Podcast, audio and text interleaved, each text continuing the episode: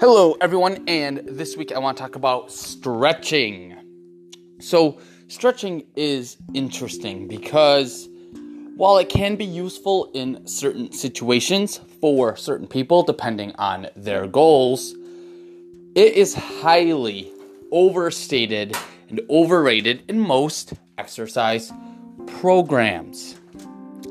The idea that by lifting a weight, you're going to create this incredibly tight, super overactive muscle compared to the rest of your body quickly falls apart when you actually understand the anatomy of the body, how it works, and the types of muscles that get worked in most movements.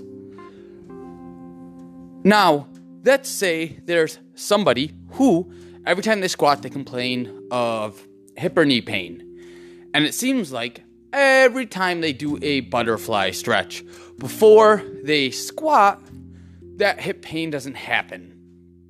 Okay, maybe, maybe it's just kind of a placebo effect that allows you to squat without pain, or maybe there's actually something going on there that helps you.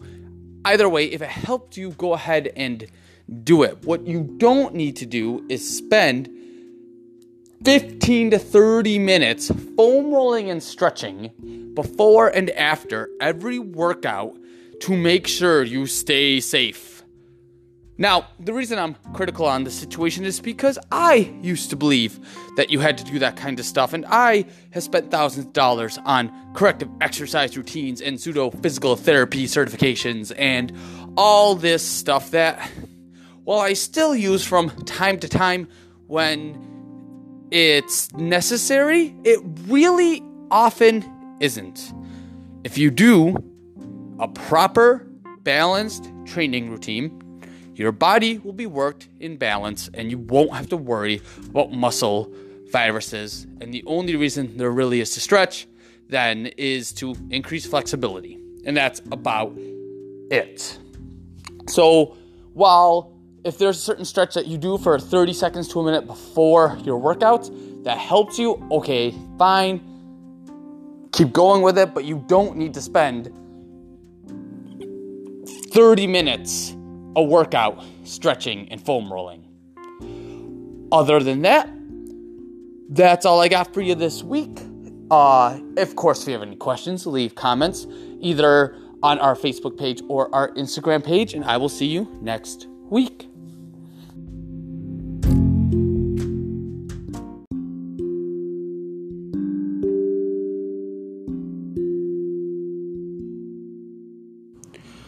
What's up, everyone? Welcome back to the You Are Strong podcast.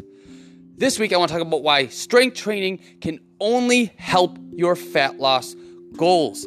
The common knowledge that you hear is lots and lots and lots of reps. Do lots of reps and sweat and cardio and no. Now, I want to get this disclaimer out of the way. Of course, you have to watch your nutrition. That's not what this podcast is about, though.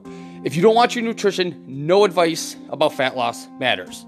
Numero uno, nutrition. But the reason you should be resistance training three to four days a week to get stronger with that main goal in mind is number one, increasing what's called your basal metabolic rate. In order to get stronger, you have to build muscle, which is the same exact thing as lean mass don't be fooled by fancy buzzwords. Building lean mass and building muscle is the same exact thing. Lean mass just makes some people feel better about building muscle. So if you want to refer to it as that, go ahead. But strength training helps you build muscle. Now, your basal metabolic rate is the amount of calories your body needs to burn just to stay alive. If you woke up and you were just sitting there. You didn't move for 24 hours. You just looked at the ceiling, breathing and blinking and soiling yourself and then sleeping. That's the amount of calories your body would burn to stay alive. Someone with more muscle has a higher basal metabolic rate, a BMR, has a higher BMR than someone who doesn't, which means they'll burn more calories naturally, which makes it easier to lose fat and allows you to enjoy food a little more in your life.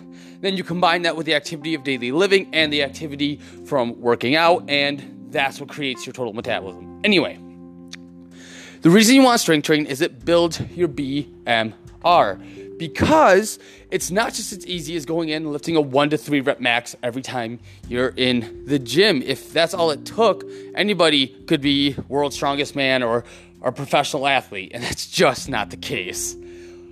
In order to get stronger, you need to go through a lot of different phases of training. You need to accumulate higher volume, higher reps through certain periods of training to help put on a little muscle. And then you need to train that muscle through lower reps, higher weight to be stronger, which also makes it more functional. Because the only way a muscle can be functional is if it can produce force efficiently. Or another word for muscles producing force is generate strength. You need to be strong for your muscles to produce force.